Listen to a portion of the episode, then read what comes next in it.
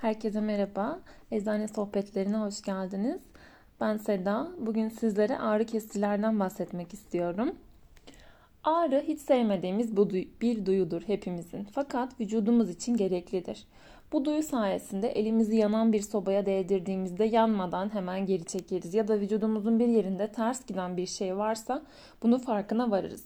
Yani bizim için aslında bilgilendirici ve haberci bir duyudur. Bize dikkat, orada bir şeyler oluyor der ve bizi yönlendirir. Yani bir ağrımız nedeniyle başvurduğumuz doktorun bize önerdiği ağrı kesici ilaçlar dokularımızda ağrı duyusunun oluşmasına neden olan maddelerin oluşmasını engeller. Bunlardan morfinin etki mekanizması daha da farklıdır. Morfin ağrının beynimizde algılanmasını engeller daha çok. En çok kullandığımız ağrı kesiciler hepiniz kullanmışsınızdır. Parol, aspirin ve non-steroid antiinflamatuar dediğimiz maddelerdir.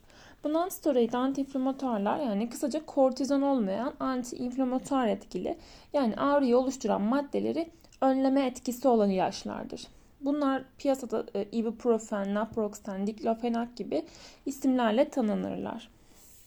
Parol en çok ateş düşürmek ve hafif ağrıların tedavisinde kullanılır.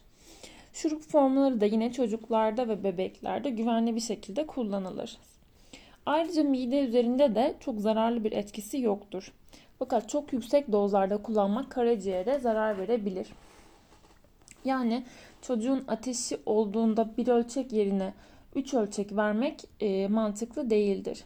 Ayrıca parol normal dozda alınsa bile eğer günde 3 kadehten fazla alkollü içecek tüketiyorsanız karaciğer için de sakıncalı olabilir yine. Bir diğer en çok kullandığımız ilaçlardan aspirin uzun yıllardan beri kullanılan kıymetli bir ağrı kesicidir. Aspirin söğüt ağacından elde edilir. Böyle hafif asit yapılı bir maddedir.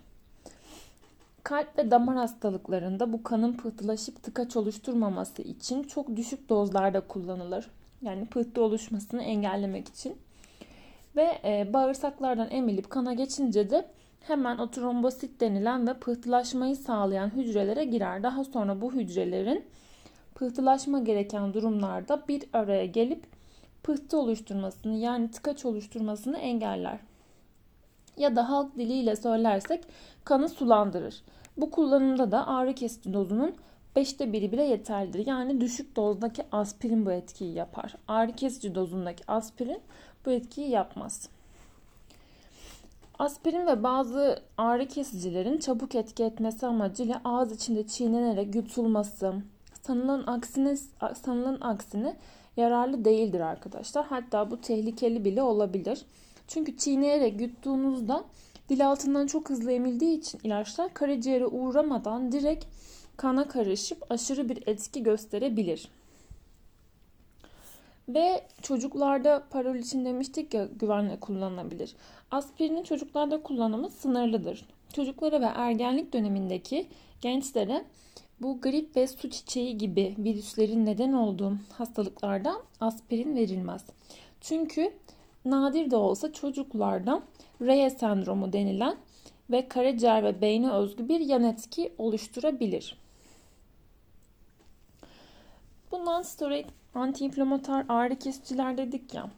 Doktorunuz tarafından genelde orta ve ağır şiddetli ağrılarda tavsiye edilir. Sürekli kullanımları bunların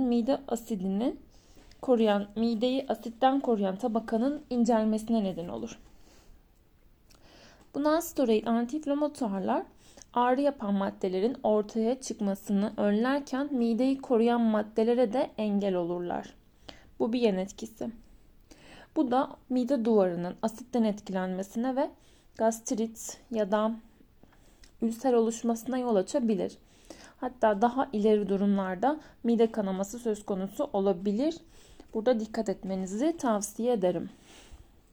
Yani doktor tavsiyesiyle kullanıldığı zaman güvenlidir ağrı kesiciler. Ayrıca astım veya eğer ki mevsimsel bir alerjiniz varsa mide, karaciğer ve böbrek hastaları bu ilaçları kullanma konusunda mutlaka doktorlarından izin almalıdır. Yani tabii ki bütün bu risklere karşı güvende olmak istiyorsanız şunu da unutmamalısınız. Yani günlük hayatta maruz kaldığınız birkaç saatlik ağrınız var ve işinizi gücünüzü etkiliyorsa daha önceden size yazılmış olan çantanızın bir köşesinde duran bir ağrı keseceğim. Bir veya iki tane kullanabilirsiniz. Fakat ağrı böyle eğer ki birkaç günden fazla devam ederse mutlaka doktorunuza başvurun arkadaşlar. Burada bir de morfinden bahsetmek istiyorum. Morfin bitkiden elde edilir. Haşhaş kapsüllerinden elde edilir. Ve çok kısıtlı durumlarda kullanılır. Genelde ameliyatlarla ilgili ağrılardan, hastanede gözlem altındaki hastalarda ve ağır kanser ağrılarında ve diğer ağrı kesicilere eğer ki bir yanıt alınamayan durumda kullanılır. Tabii ki doktor kontrolü olmadan alınan morfin gibi ilaçlar bağımlılık oluşturur. Önceleri düşük dozlarda yeterliyken kişiye aldığı doz giderek yetersiz gelmeye başlar ve ağır bir bağımlılık oluşturur. Ve dozun durmadan arttırılması da beyinde solunum merkezini baskılar ve çok ciddi yan etkilerle ve hatta ölümle sonuçlanabilir. Fakat eğer ki gerçekten ağrısı olanların morfin kullanmasında bağımlılık gelişme ihtimali azdır. Zaten morfin kırmızı reçeteye yazılır ve pazarlanması çok sıkı takip edilir. Bu morfinden bahsettikten sonra biraz da morfine çok benzeyen ve duymuşsunuzdur eroinden bahsetmek istiyorum. Eroin morfine yapı olarak çok benzer. Morfinin kimyasal olarak biz asetillenme dediğimiz işlem sonucu üretilir. Fakat morfinden daha fazla bir bağımlılık oluşturduğu için morfinle aynı etkileri olmasına rağmen ilaç olarak tercih edilmez. Bu arada da en son bir düzeltme yapayım. Diş hekiminin ağzınızı uyuşturmak için yaptığı ilaç morfin değildir. Sadece uygulandığı alanda duyu hissini engelleyen bir lokal anesteziktir. Ve yapıldığı bölgedeki sinir uçlarına geçici olarak uyarı alamaz hale getirir. Son olarak tekrar hatırlatmak gerekirse doktora danışmadan da morfin gibi ilaçları asla kullanmayın derim. Benim bugünlük diyeceklerim bu kadar. Beni dinlediğiniz için teşekkür ederim. Eğer sorularınız olursa Instagram üzerinden de sorabilirsiniz. Hoşça kalın.